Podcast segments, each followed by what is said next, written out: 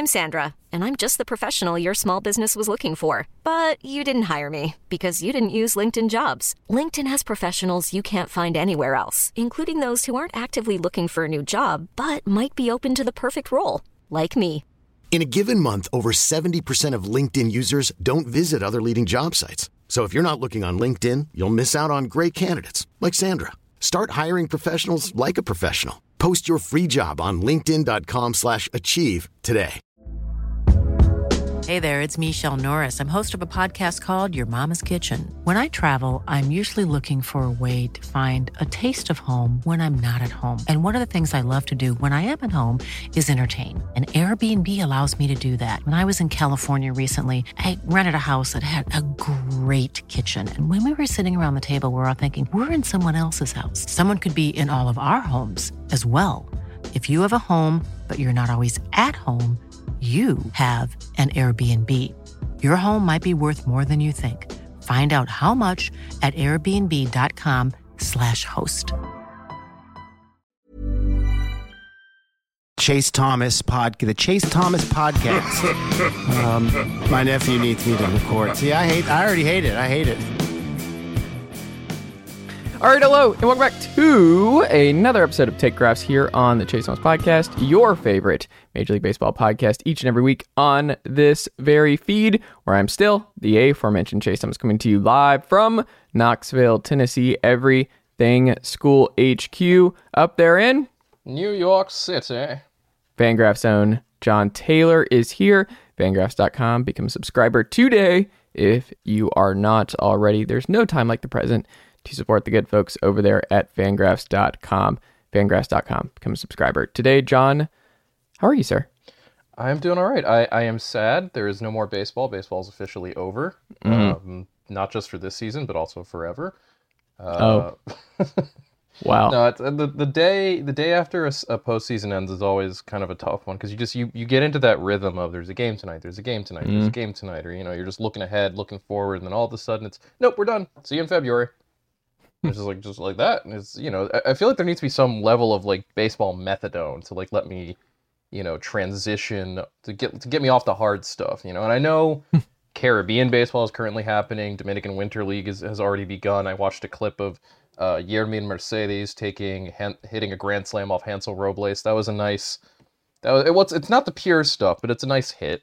Yeah. Um, you know, It's not but it's pure stuff. It, it it is that weird period right now where you know the baseball is gone and we can only wait for it to return. And I, I should say, see you in February. It's spring training doesn't count as baseball to me. Spring training is stretching and pitcher fielding drills and guys wearing 84 on their back throwing to guys wearing 82 on their back. Like, you know, we're we, we ain't talking real baseball till like April. So it is a I feel long... like Tommy Hanson was like 87 one spring training for the Braves. I remember him. I, I swear he was wearing an 87. This is so useless that I had Well, my I, brain I, I filled with this appreciate the guys who keep the high numbers. Like I Mm. appreciate, you know, a, a guy like Alfredo Aceves Mm. using the big high number. I, I think he had a, a high number uniform. Uh, yeah, number 91. Alfredo Aceves was also a little cuckoo in the head, but um, yeah, it's it's it's the long cold winter ahead of us. Uh, to start this on a very positive note, but Well, it's also like I remember. um I mean, here's the thing: you you're talking about like, well, it's not really anything. It's just the high numbers uh, going into uh, going into spring ball, but or in February. College baseball starts in February, Jon Tayler, and it's cold. And Tennessee baseball always starts in the cold, so I'm always sitting in really cold temperatures as things get underway. But um, it's a nice little uh, back and forth because we'll talk about this in a second. Braves open up as the 2024 uh, World Series favorites uh, going into next year, and also guess John, John, guess who's the the favorite to to win the SEC and also be maybe the best team in college baseball once again. is it the Braves? Well, I mean college baseball. They can't Oh. play college, but they are the the- betting favorite for is the Major League Braves? Baseball. Is it the Braves? No, it's it's the Vols. It's it's I was, I was trying to think like which would be more offensive if I said Vanderbilt or That's the most offensive. That's end of sentence. Good to know. Good to Yeah. know. Good to know. No, so it's gonna be a good year. Uh, I'm excited. Like it's it's not easy, Jon Tayler, to win so much and go into uh, 2024 where both of your teams are predicted or the betting favorites to uh, to win the College World Series or the Major League Baseball World Series. A lot of winning, so much winning, Jon Tayler. You're gonna get tired of all the winning. I'm I'm gonna get tired of it, but I'm really not because it's gonna be fun. Because both teams like to hit dingers all over the place. But Jon Tayler, uh, Yes. before we get started in uh, our Take Graphs Take of the Week here, don't forget, folks, you can check us out each and every week on this very feed every Thursday on the podcast, or ev- we tape this every Thursday, going live every Friday on the podcast front. Uh, wait, no, I had it right. We were just recording this on a different day because the World Series uh, was wrapping up uh, last night, so we moved it up a day just in case uh, things uh, concluded, and they did. So usually you'll get this every Thursday in your podcast player feed and on YouTube for the full episodes and clips and all that good stuff. Uh, YouTube.com slash Chase Thomas Podcast. Like and subscribe if you're watching us on YouTube right now. Uh, first of all, thank you, and also make sure you hit that subscribe button and like button uh, right below and comment uh, below and uh, what you like about the show and all that good stuff. You can also email us at chasethomaspodcast at gmail.com for any of your email or MLB questions you might have for us. Anything of that note, you can uh, get in touch with us. With get in touch with us uh, in that way and uh, all that good stuff. And then, of course, if you're an Apple Podcast or Spotify listener, make sure you hit that pause button right now and leave this show a five star rating and write us a review on uh, your preferred podcast player. It helps more than you know in helping this very show continue to grow. Your favorite Take Graphs Major League Baseball show here on the Chase Thomas podcast each and every week, all year long. Uh, Jon Tayler, your Yes. Take Graphs take of the week. Texas is as worthy a champion as we could get. Um, Ooh, Yeah, I feel like you know, it, it, there there's gonna be, Uh, and, and the thing is, I, I haven't seen much of any discussion about you know Texas being the World Series champion, just because it, it felt it felt like something when you watch this World Series, like yeah, they deserve to be here, they deserve to win, but you know, I, I made the point before, and I guess I'll just repeat it. It's like this team is this this team is pretty much the gold standard right now of what a successful baseball team looks like. It's pretty much them in Atlanta, and I think they've done it. You know, we've talked about it. They've done it in different ways, if only because Atlanta uh, managed to assemble a core out of so many homegrown players, whereas Texas supplemented its core with the free agency. But I think it also shows just how important free agency still remains because you know, for for I think I think if there's one major, I don't even want to call it criticism, but like one major, I guess, narrative that's kind of followed Texas throughout this is, is that you know that whole saw that they were bought, not built. Um, I particularly saw it among Astros fans after the LCS because they are nothing if not a bunch of bald-faced liars with stuff like this. But you know, in particular, when you have a team that did what Texas did, you know, in signing two guys in Corey Seager and Marcus Semien to three hundred million dollar deals, in signing Jacob DeGrom to a $175 million deal, and signing Jon Gray, Andrew Heaney, Nathan Eovaldi, uh, trading for Max Scherzer, which is something they only managed to do, or they managed to in part thanks to the to being willing to take on uh, the money that's still owed Scherzer for next year. You know that that I can see why that narrative exists. You know, the Texas bought its way to the World Series, but that's not the case because again, you look at, you know, yes, Seager, Semien, uh, you know, Eovaldi all obviously played a large role in the Rangers winning the World Series. Seager, obviously the the, the World Series MVP. Eovaldi throughout the postseason was was terrific. Last night, um, six shutout despite putting roughly 25 runners on base. Um, you know, Semien with the home run that really iced it last night and and finished the series entirely. But you you look also at the core that they have acquired and developed. Guys like Nate Lowe, guys like uh, uh, Evan Carter, guys like Jonah Heim, guys like Josh Jung. Like this is what the Rangers did was take a look at what they had built with those guys, um, with those young guys in particular, and decide to themselves, hey, what we need now is to add. That, you know, they looked at that core and said they felt this is a team that's actually that can do this, but we need to add the expensive help to get them over the top, and that's just what they went out and did. And you know, none of that sounds controversial or should sound controversial, but it does feel like in nowadays in this era of Major League Baseball, where so many teams seem to just find whatever excuse they can for, uh, you know, we don't really now doesn't really feel like the the appropriate time to buy because we haven't maximized our contention window, or oh, but we're up against the luxury tax. Like, look what happens when you do it right. Look what happens when you actually make the effort. And for all the people too who crapped on the Padres, who had to take out, turns out to take out a fifty million dollar loan toward the end of the season just to make payroll. uh, who crap on the Padres or the Mets uh, as you know the example of see you can't buy your way to to a title. Um, which again, I don't want to say that's what Texas did, or better said, you can't just build a team that that, you know like that to win a title. Texas pretty much did. Texas went out, did the work, made the moves, and look at what they got in exchange. Yeah. You know, there i- there are there is more than one way to build a good contending team. It does not just have to be the tear it down and rebuild it from the dirt up model.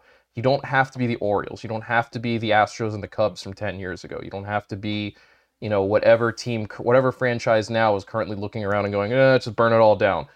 You know, spending money works. There's a reason free agency, you know, exists, and not just because it was basically illegal for, you know, to keep players on a team as essentially hostages, but there is value to free agency. And if you make the right moves, I, I, I cannot tell you how many times throughout this postseason I watched Corey Seager do something and thought to myself, thank God that the moment he hit the free agent market, the Yankees, for whatever reason, looked at this guy who was a dead on, perfect fit for every problem they had with their lineup and their roster, defensively and offensively, and said, oh, but he's going to be too expensive. Mm. Well, look what look what look what he's already brought the Rangers back into. This team was a 94 loss team last year, a 101 loss team the year before. And uh, granted, Seager was on that 94 loss team, but again, they looked and said, no, if we make the right moves, if we keep pushing forward, if we keep, you know, if we keep investing, this will work. They mm-hmm. understood there are no half measures with this stuff. You have to go in and you have to build. You have to make you have to make tough decisions and you have to spend the money. And, you know, it has worked out. And I think I will hope that more teams can take that lesson away from this World Series is that you don't just, you know, it's not just acquiring the prospects and hoping they work out. It's mm. not just, you know, i i i especially because with regards to Texas too, it's not just splashing the money and hoping that those guys will do all the work. You have to have both. You have to have the de- the player development side of things and the willingness to spend on the financial side of things, the willingness to get involved in free agency and bring in big time free agents when they become available. You see it too with the Phillies. Like they went out and got Bryce Harper when nobody else wanted Bryce Harper for some reason. And all he's done in his time there is lead them to a World Series and the NLCS in back to back years, as well as make them a, re- a relevant contender again. This stuff works. Signing, I, I, it feels kind of like it's the height of takery to say something that's like blindly obvious, but signing really good players when they become available for just money is always a good idea. Always. It is never a bad idea. Sign, the, the problems you run into, the bad idea is when you start signing guys who are not stars. You know, when you start when you're when you're essentially when you're when you're uh, your team building strategy is well, we're not going to spend three hundred million dollars on Corey Seager. What we will do is spend one hundred forty million dollars on Javi Baez, and then eighty million dollars on Eduardo Rodriguez, and then for like that's where you start getting into trouble when you start trying to spread that or just just go get the best player. Just go get the really good players because they are worth it. They pay for themselves. Uh, th- though the example that'll always be the one in my mind, the go-to would be the Yankees in 2009, who the offseason before gave CC Sabathia an enormous contract and Mark Teixeira an enormous contract to fill two of the biggest roster holes they had, and then immediately went and won the World Series. There, these things work. It works when you do this stuff. You don't have to have some super complicated like 5D chess plan to like assume your position. Just go out and get good players. Yeah. You know? And obviously, it helps if you have a player development system like Texas's does. But then, then again, that's that's part of the point here too. Is kudos to Texas for recognizing that the window was open, that this was a good functional roster, and that the the step that was going to take them from contender to realistic champion was going out and spending the money on guys like Seager and Semien and Gray and Eovaldi, who actually can make a difference, and they did make a difference. You know, I'll, I'll include Degrom there too, even though incredibly fun to me. This is how Degrom wins his World Series ring: is by doing absolutely nothing during the postseason and just like just being on the bench with a blown out elbow. Not his fault, obviously, No. but you know, again, go out, get the players, get the like. This is how you make things work. It, it does not have to be more complicated than that. This is at its core a pretty simple game in that regard.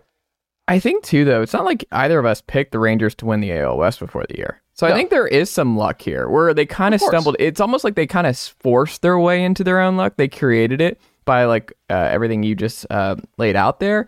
Is that I think they deserve a lot of credit for believing in some of the young guys they had, but also just kind of force feeding, uh, just spending and being active at the trade deadline, making a Scherzer deal. But that over two years, they just kind of forced their way out of the gutter, you know? Again, there there are no half measures. They Yeah. they they committed fully to if we're going to be a contender, we need to overhaul this team. The Yeah. team from two years Jerry ago. there's- Dipoto's over there, like, I don't know about that. Are you sure about that? He's just the when, with every all in Sure move. about that? Yeah, that's Jerry Dipoto Um, but it, it's worth noting the team from 2021, the 2021 Rangers that lost uh, 101 games, very little, excuse me, or 102 games rather. Mm.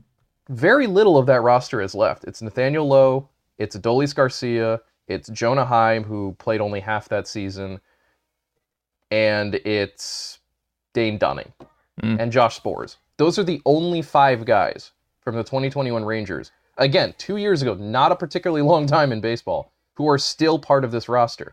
The Rangers front office, and, and all kudos to Chris Young, too, for, for being the architect of this, uh, with an assist from Jon Daniels, who's no longer there, but who obviously in the, some of the moves he made, like drafting Josh Jung um, and, and acquiring guys like Lowe and Heim and, uh, and Garcia.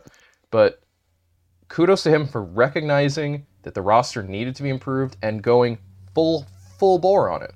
Mm. Complete roster turn- turnover in two years, and the end result is a World Series because he's he smartly targeted not just you know not just the guys he got through the player development system in, in Texas through their farm system, not just the waiver acquisitions and DFAs and small trades they made, but also in seeing hey, we do not have a, a functional shortstop on this roster Yeah. the best shortstop available in free agency, and, and this would be the winter after the 2021 season, is Corey Seager. So let's go get Corey Seager. Again, it, it just doesn't have to be that hard. And you can it, it shows too. Even a 101 102 loss team decided to make that to make that move, decided that it was worth investing not just in the present but also the future because they saw the core of this roster was functional and they also saw that they were not going to like that the when the best is available, you just go get the best Yeah. because that's the that's how you get from bad to good. You go get the best players. Again, this is like a really there's just not a take to say good bad teams turn into good teams by getting good players, but it really down. does feel Bad around baseball like there's some kind of like players. Yeah. there's some kind of like would-be wizardry of oh, but the way you actually get the best players is you or, er, or er, er, everyone wants to be the Braves, everyone wants to be the Orioles when it can just be a lot simpler than that. Especially when you have to Yeah. re- to remember too, the Braves and the Orioles are where they are because they got really lucky in a lot of regards too. Similarly with the Astros 10 years ago, similar with the Cubs. The Cubs would not be where they are if Kris Bryant had not fallen to them at number 2 in the draft in 2013 or what or I think that was of draft 2013 2012, I can't remember. You know, that was luck on their regard that he did not go number 1 uh instead of Mark Apple or Mark Appel. Actually, I kind of like Mark Apple better, but it, it is Mark Appel. Mm. Point being, the Rangers saw what they needed to do and went full. They committed fully to it, and the end result is a World Series. And I think that more than anything should be the takeaway for a lot of teams. No half measures. You know, no waiting around for a supposed win. Make your own window. Texas made its own window and has been rewarded for it. You know, I can think of particularly uh, Baltimore stands out to me. I'm just going to keep hammering on the Orioles because they have the pieces that they can. Baltimore has the pieces to make this work. They have an, an off season where they can go out and splash the cash that they have. They too can do what Texas did. They can make this turnaround too. Any team that has a good player development system can make this turnaround too. All it takes is the will to do it and the money to do it, and every owner in baseball has the money to do it. I agree. So congratulations to the Texas Rangers, Yeah. 2023 World Champions. Uh, A- now again, think a fitting a fitting champion, and I think, at least for me, ideologically, because these things matter, uh, Mm. a, champion I support because of again how they went about this, how they built this team. This is not a, a bought sla- versus built. This was built by buying. You Yeah. know, there is there is such a thing. poor Jon Daniels.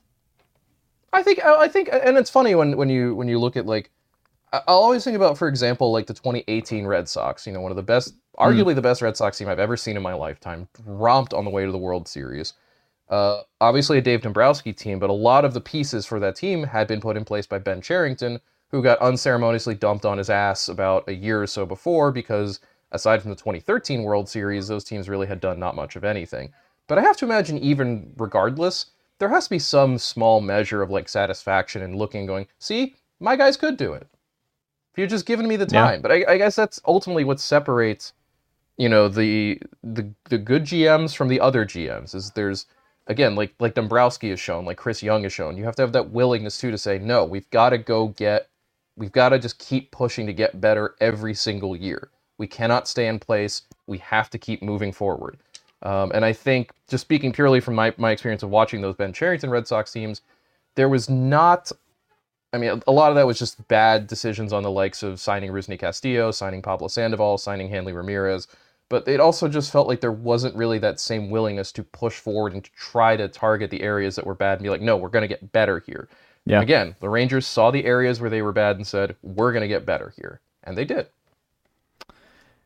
So there you go. Texas Rangers 2023 World Series champions. Congrats to Chris Young and Bruce Bochy, who we didn't Yeah. mention. I One mean, of the greatest managers of our lifetime, if not ever. does he? He's one of those who deserves credit for just like he's clearly a manager who moves the needle. Yes, he is very much, and you can see, and that's another thing too with Young clearly wanting that kind of manager in Bochy, one of those Dusty Baker types who has that reputation of just being a, a good leader, a good you know manager of talent, a good personality guy, someone who very clearly gets full and and and, and total buy-in from his players. Um, yeah, Bochy Bochy is very clearly one of the best who's ever done this, at least in our era. Yeah. So there you go, Bruce Bochy, uh, another World Series, and we talked about in the last few pods why Texas is uh, this is a sustainable thing uh, Yes, in the very AL much so.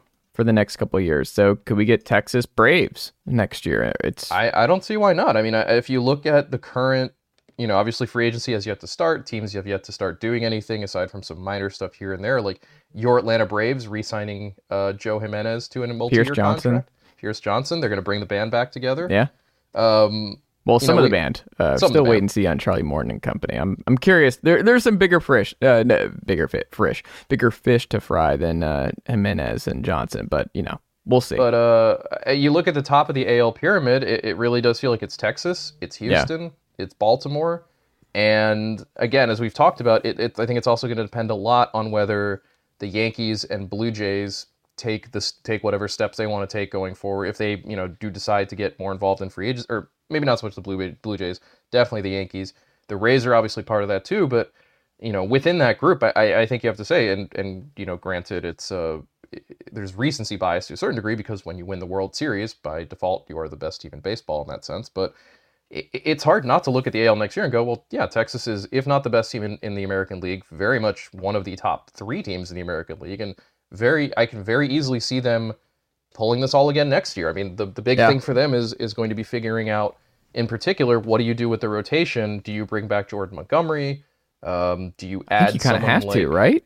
I, I think you do because the other option is well then do you go out even bigger and and splash cash for someone like Aaron Nola or or Blake Snell or go really hard for someone like Yoshinobu Yamamoto which Yeah. I, I don't really see Texas doing that but uh, given how much money they've already sunk into guys like Seager and Semien and Degrom and whatnot but at the very least you know th- this is not a team also that is going to sit back this offseason and go well the work is done and do nothing I, I very much expect to see Texas uh, actively involved in free agency, actively involved in trades, because again, as we've seen from the last two years, this is not a front office willing to just sit back and hope that you know eventually the the, the playing field works out for them. They will they will make the moves needed to make their to make themselves better and to make to open that window and keep it open. So I, I fully expect to see them doing big things in the winter and again going into next season as one of the World Series, uh, one of the likely World Series teams, if not the AL's likeliest World Series team.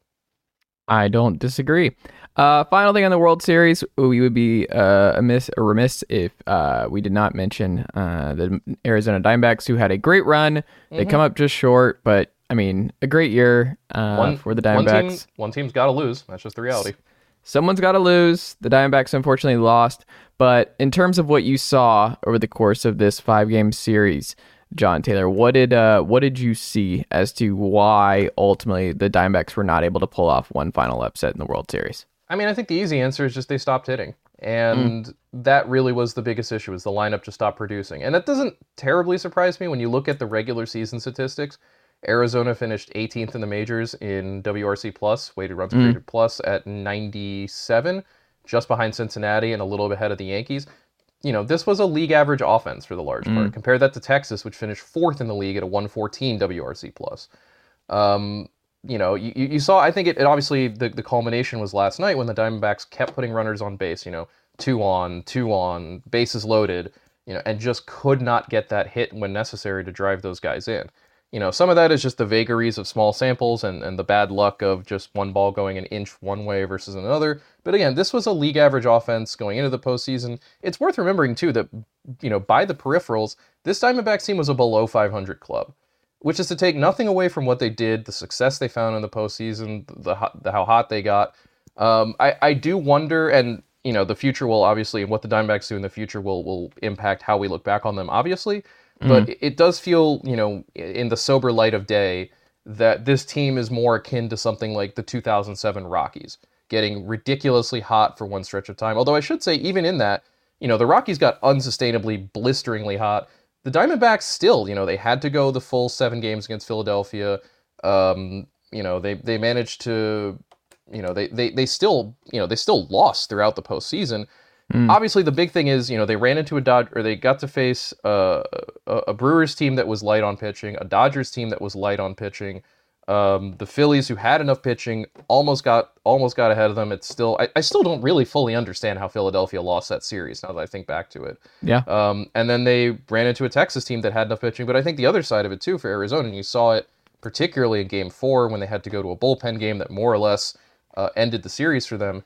They just did not have enough starting pitching really to to compete fully. And granted, I don't know that Texas did either. Neither of these teams went more than three deep in their rotation. And in Texas's case, if Arizona had managed to push things past Game Five, you know, they were looking, the Rangers were looking at a very, very uncomfortable scenario in game seven, which would have been Max Scherzer's start, but obviously would not have been uh, because of his injury that forced him off the roster. But, you know, more than anything, though, I, I- think you, you, ch- you chalk it up to the hitting, you chalk it up to, um, to the lack of offense at a, at a really key time. I mean, j- just pulling up, uh, just pulling up the numbers for the World Series itself, you know, just what everybody hit, just because I want to, I want. Corbin Carroll, a 610 OPS. Uh, Evan Long, Evan Longoria doesn't really count. Uh, Ketel Marte was such a huge part of what the what the Diamondbacks did just to get there. 725 OPS. Gabriel Moreno, 527. Uh, Alek Thomas, 524. Christian Walker, 729. The the Diamondbacks really only had two, let's call it three hot bats in the in the World Series uh, Lourdes Gurriel, Tommy Pham, and Emmanuel Rivera. And Rivera is only over five five at bats, so it doesn't really count. It really was just Gurriel and Pham who were the offense throughout the World Series. You can't win when only two guys are hitting. That's just not possible. Yeah. Um, so I think really it, you, you can chalk up the majority of what happened to the Diamondbacks with that. You know, their bats got cold at the worst possible time, but like I already noted, this was not a particularly good offense during the course of the season. It doesn't really surprise me that they, you know, you know that it didn't work out for them as it was. But again, like you said, kudos to Arizona for making it as for getting here. That's a lot of really good young players on that roster, a really good farm system. Another team I think that's in a position where all of the Rangers, obviously not the not the same scenario as the Rangers two years ago or even a year ago, but another situation where you could say, look, we've got a really good core built up. It's an affordable core for a while. We've already got Corbin Carroll locked down pretty much through the rest of his uh, the prime of his career. Let's go out and make the big moves now that we need to make to make this team even better. You know, and it and it doesn't really it doesn't really feel like with Arizona that a ton necessarily needs to happen for them to be at the very least consistent contenders in the National League. Yeah. I don't know if there's anything they can do to become the favorite in the National League West, given that the Dodgers are still there, given that Yeah. The Padres are obviously uh, going to be present, even though we don't really know how they're going to work financially, given that, uh, especially when it comes to Yamamoto, the Giants seem to be all in on trying to make him happen. Um, but at the same time, like I can very easily see this Arizona team with the core it's got and with the right moves, with the right moves rather, being there in this conversation, being a con- being a contender again, being a playoff team again. And as they just showed, all it takes is one good hot streak in the postseason. All of a sudden, you're in the World Series. You know, maybe you don't make it past that because, well, you just happen to run into a better team along the way. But it certainly can be done. And you know, the chips might fall in your favor if you if you make just the right moves. For sure. Um, I would say it's unlikely though. Next year, I think it's the NL. The top of the NL is just the firepower with the Dodgers and the Braves and the Phillies and company. We'll see what the It- Cubs do. Like it's I just, really tough. I, I, you. That's the part where it hurts if you're a Diamondbacks fan. Is you just feel like you kind of were ahead of schedule. You don't think you're going to be at the point where you can spend enough. We talked about you talked about the Giants and then the Padres. Obviously, we'll see. Um, even though there's some weird money stuff. Yeah, again, up here when, when the you have to take out a fifty million dollar loan at the end of the season to Yeah. make payroll, I think you can be charitably described as not in a good financial situation. Uh, what could it cost? Seven dollars. um, Jon Tayler. Yes, The Braves open as the 2024 World Series favorites. No surprises there. What's the best reason as to why the Braves are going to win the World Series next year for you? because that lineup is presumably, and I'll, I'll, I'm going to double check just by looking through the roster, but that lineup's not going anywhere. And that No. lineup is the biggest reason. That lineup and Spencer Strider are the two biggest reasons why the Braves uh, did what they did this year. And neither of them is changing, I think, in any significant to any significant degree. You look at uh, the notable Braves free agents for next for this coming winter, or which I should say in the next couple days. As you already mentioned, Charlie Morton. Uh, on top of that, you could add Eddie Rosario, Travis d'Arnaud, potentially Collin McHugh, uh, potentially. I thought Kirby- got locked up for next year. Didn't he I'm sign an sorry. extension? d'Arnaud. Yeah, I think he has like one more. I thought he had He's got more. a team option for eight million dollars. yeah, I think they're going to pick that up. Yeah, I should say when I say uh, free agents, I should note Morton, Rosario, d'Arnaud, McHugh, and Yates all have uh, team options of some level or another. So Mm. there's a chance the Braves could just pick up all five and re- return pretty much the entirely exact roster as they did this season.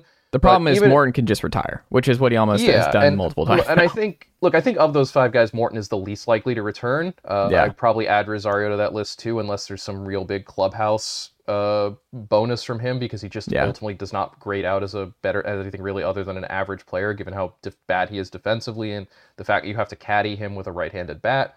But at the same time, you know, Travis d'Arnaud is arguably the biggest loss of this lineup, and that's not Yeah. nothing because especially because Brian Snitker very clearly likes to have two catchers he can just rotate in and out.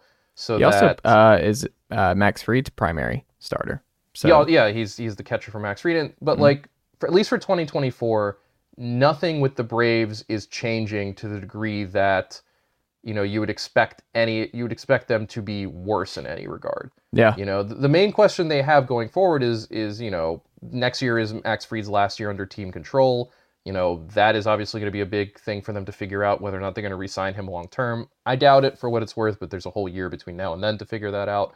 But you know, as I was saying, the lineup returns more or less intact. The rotation returns more or less intact. It's just a matter of whether or not Morton will be a part of it. And it's, it's worth noting too. This this Atlanta team won 104 games. Was it 105? yes, Getting getting no more than like two months work out of Fried. You know, who Yeah. missed the great majority of the season. And Kyle Wright um, basically all gone all year. Yeah, and then the bullpen itself also should return more or less intact. Jimenez has been re-signed. Pierce Johnson has been re-signed. I'm guessing they probably pick up one of those options on either McHugh or or Kirby Yates, given that both of them looked pretty good last year. Mm, so I- McHugh, I don't know. McHugh was rough down the stretch. I don't know if he gets fair. picked up. I mean, he is he is thirty. He is thirty six. He and Yates are both thirty six. So this is also a case where you can might say, eh, let's better to move on a year too early than a year too late. But at the same time, the bulk of this roster, and not just the bulk of this roster, but also the most important parts of this roster, all coming back next season. Mm. You know, with that, and you know, I think especially when it comes to betting, the house is always risk averse. Hmm. it makes the most sense to look at a team that won 100 plus games, the majority of the roster is returning, and go, yeah, those are that that just makes the most sense. Especially when there's Yeah. not really a clear, you know, number two challenger. You can argue it's Texas. You could argue it's a healthier Dodgers team, although we don't know what the Dodgers are going to look like fully next year, particularly because we're going to have to wait to see if Clayton Kershaw is going to decide to Max call it quits. back. Uh, Max Muncy is back. It feels like on his 18th short-term extension with Mm-hmm. the Dodgers. Um, you know, maybe it'll be a team like Houston. Although again, we have to we have to see what Houston and and I, I want to know because I, I know we talked about Houston after the ALCS was over. One thing I do want to mention as part of what makes me a little wary about Houston going forward. That team doesn't seem to be on the same path and on the same process as the previous Houston as the previous era in Houston. I think hmm. it's really, really notable that this now seems to be an entirely Jim Crane run operation.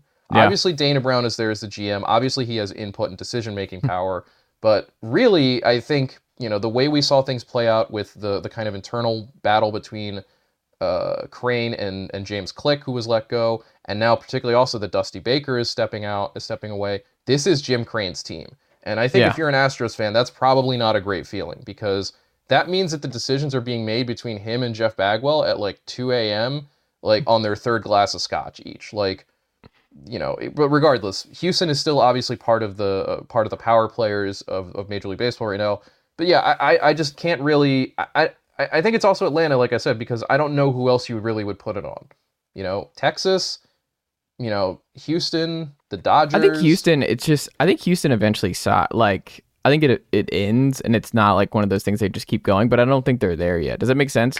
Where Yeah, I think I they can get away with this kind of weird front office ownership thing, just because there's still enough top level dudes on Yes. this roster that they can survive this way a couple more years. But I think once the music stops, I think it's going to be pretty ugly in Houston. Yeah, and of course, the big thing with Houston coming up is the extensions that they gave Jose Altuve and Alex Yeah. Bregman are both running out after the end of next season. So the Yeah. really, really big question for them, and both of those guys, uh, Altuve will be 34 by the end of the 2024 season. Bregman will have just turned 30.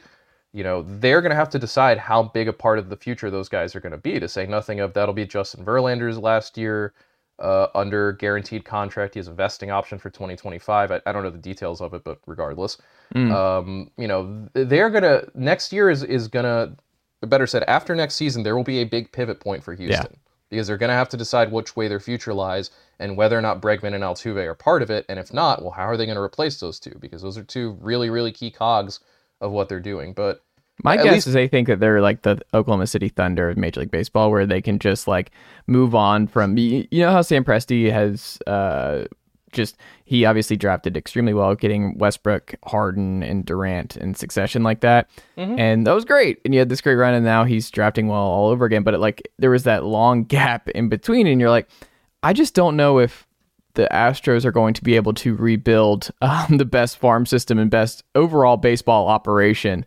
uh, all it's over tough. again. Once and the- especially again, it's it's it's tough if Jim Crane is the one in charge Yeah. because he very clearly does not want to cede the authority. He, again, he Yeah. won the power struggle with James Click. He does not seem like a guy who's suddenly going to want to find the next James Click and empower them to. It's pretty clear he wants to run the Astros, and so.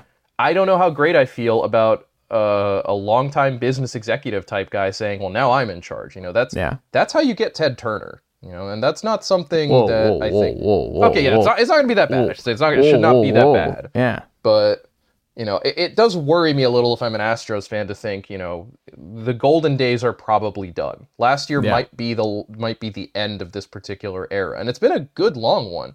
I think, I think- next year is the end. I, I I think next year is the end, if only because I have a hard time seeing the entire band returning post 2024. I think Altuve probably stays, and I think Bregman's gone. My Okay. guess.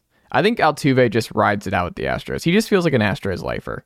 That does that does feel right to me, but again, that's I I think the the the concern there is that he is by far the older one, Yeah. and the one who physically at least seems less likely to hold up. I mean, Bregman's not exactly a. a But you're okay with that if you're Houston, right? If you're rebuilding and you have a conversation with Jose where you're like, "Hey, can you be the bridge guy for the next four to five years?" and he might be okay with that. I mean, he's Yeah. Mm-hmm. won two world championships there. He's he's a he's on a path to the Hall of Fame if he can if he can keep the hitting up. Like they, he might like nothing more than the idea of just getting to enjoy his his Yeah. sunset years with the team. the Zach that Greinke approach.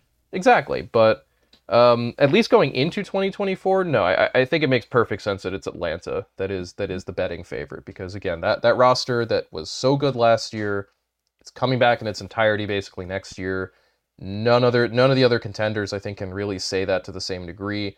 We'll see what free agency creates, and I'm sure by the time spring training rolls around, we'll have new challengers. But at the very least, in the in the immediate aftermath of the World Series, yeah, Atlanta feels like an easy choice to be the the World Series favorite for 24. I'm just gonna put a TBD before I see them sign a top of the line starter. With Kyle Wright gone all next year, I don't think Morton's back, and I don't.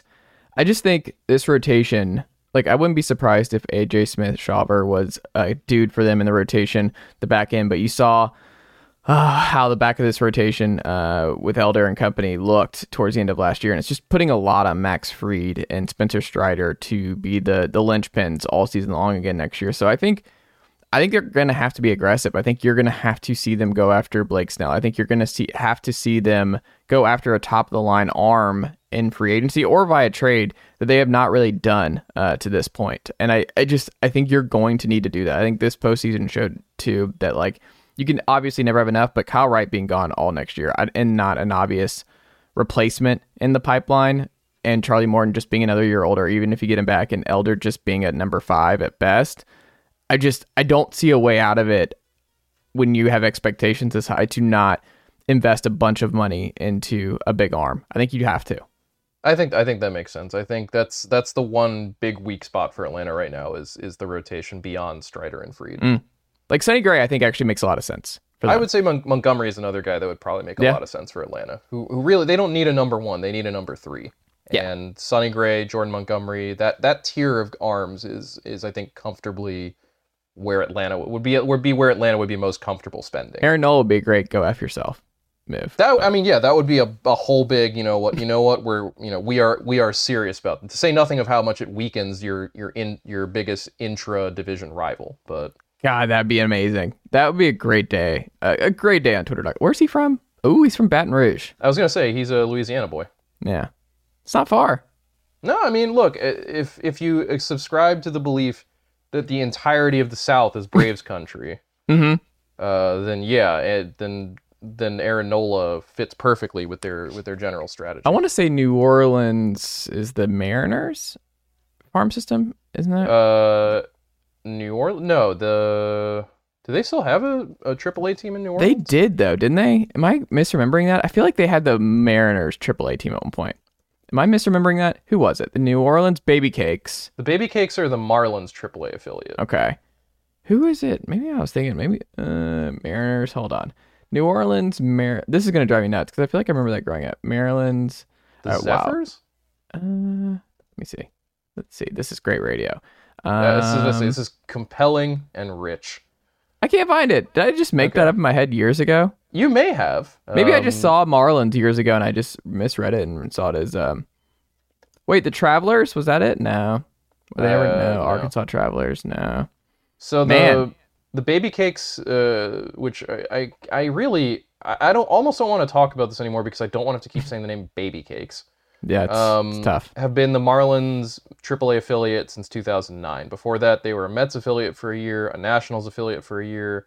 They were an Astros affiliate for like seven or eight years, and they started life as a Brewers affiliate for the first three or four years. What am I doing? I could have sworn, like I would have sworn the AAA team in New I, Orleans. I was should also note that the New Orleans baby cakes do not exist anymore. Do they Uh, not? They were they were relocated to Wichita at the end of the 2019 season. Oh no! So they are where they are the Double A affiliate of the Minnesota Twins. What's their new name? The Wind the Wind Surge. Uh, I don't like that. It's one of the worst names I've ever heard in my life. Yeah, it's not great. Um, Baby Cakes I, is great. I don't believe there actually is a minor league baseball team in Louisiana anymore. Hmm.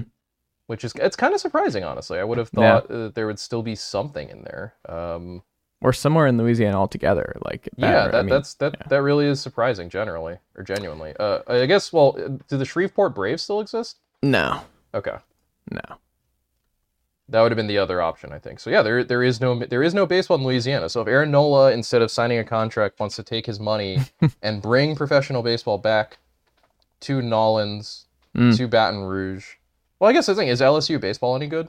Yeah, they're the they were. Oh, what am I? What, yeah, what the hell am I talking about? That's literally Dylan Crews and Paul Skenes. They uh, they had the best player, the best pitcher. Yeah, that was pretty good. yeah. So what? Yeah. What do you mean minor league pretty good at it. baseball? What do you need minor league baseball for in Louisiana if you can just go to an LSU baseball game? I mean, it's actually top notch. Like they are big spenders. It's Tennessee and LSU. Those are the two juggernauts these days. So, There you go. Although Um, Tennessee does have minor league baseball, so well, you know, the Smokies, the Double A cu- affiliate for the Cubs, have been the Smokies in Sevierville, um, but they're moving to downtown Knox, like uh, not far from me. And you uh, guys getting getting. I, I would love to see the numbers for attendance between uh once the once the Smokies move to Knoxville Mm. between a Volunteers game and a Smokies game just to see because like you're you're basically given a choice of do you want to go see future professionals or future professionals.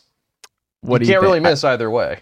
Well, I'm I'm gonna go ahead and tell you, it's gonna It's be Volunteers. The yeah, no, I, I know. I'm just saying like. But I mean, it will be top notch. It's fun. Like it, they got good turnout, and I also just love minor league baseball games. Um, they're just a lot. Minor league baseball's de- the best. Yeah, it's a delight. It's an absolute delight. Uh, Jon Tayler, what can the good folks check out from you and the team over at fangraphs.com this week? So, as I've noted a couple times, now that the season is over, now that the World Series is over, free agency looms on the horizon, which means our top 50 free agents for 2023 24 coming out uh, it, within the next week or so. Obviously, our number one, I think everyone can probably guess who it's going to be. But, you know, between Shohei Ohtani, Yamamoto, uh, Aaron Nola, Blake Snell, uh, who's the number one hitter? That's actually kind of depressing to think about. Well, it's Ohtani, but Yeah. um, you know, we're, we're gonna we're gonna rank them all. We're gonna go through. We're gonna have projections for where they're gonna land, what their contract's gonna be. Uh, if you're interested in contributing to that, by the way, we have crowdsource contract ballots up on the site right now. If you want to go and vote for how uh, what kind of contract you think these guys are going to end up with, always fun to see what the fans think, especially versus our uh, official prognostication. So look for that within the next week. Uh, that's going to kick off the off season for us. Beyond that, obviously, we'll do a little more wrap up uh, from the World Series, from the postseason that's now ended. But from from here on out, we are in off season mode. We are talking free agency. We are talking Hall of Fame. We are talking. Uh, well, it's mostly those two things, but you know, we we will be covering all of those things extensively. Also, would like to note Fangraphs will be at the winter meetings this year in Nashville at Opryland, the uh, billion square foot hotel. Cas- is there a casino there? I'm just kind of assuming there's a casino there.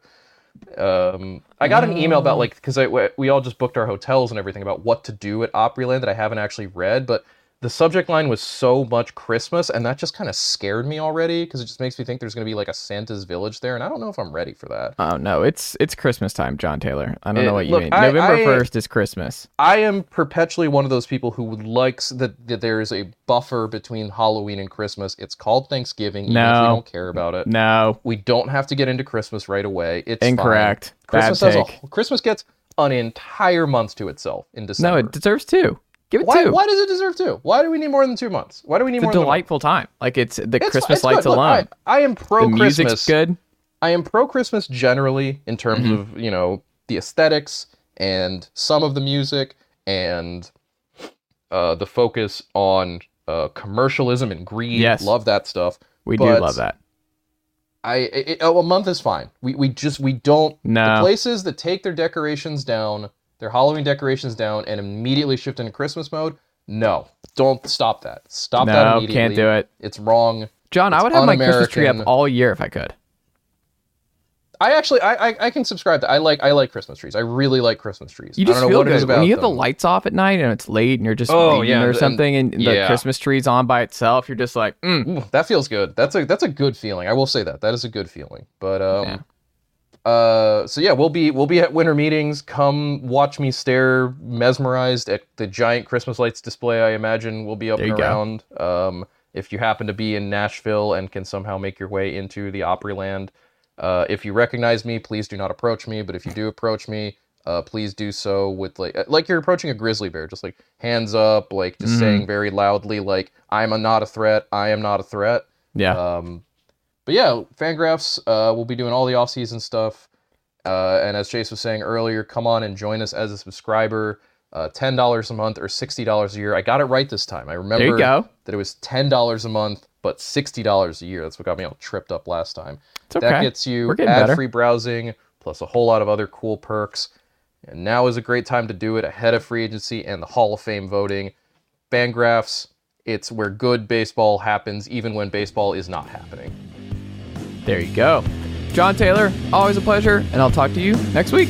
Sounds good.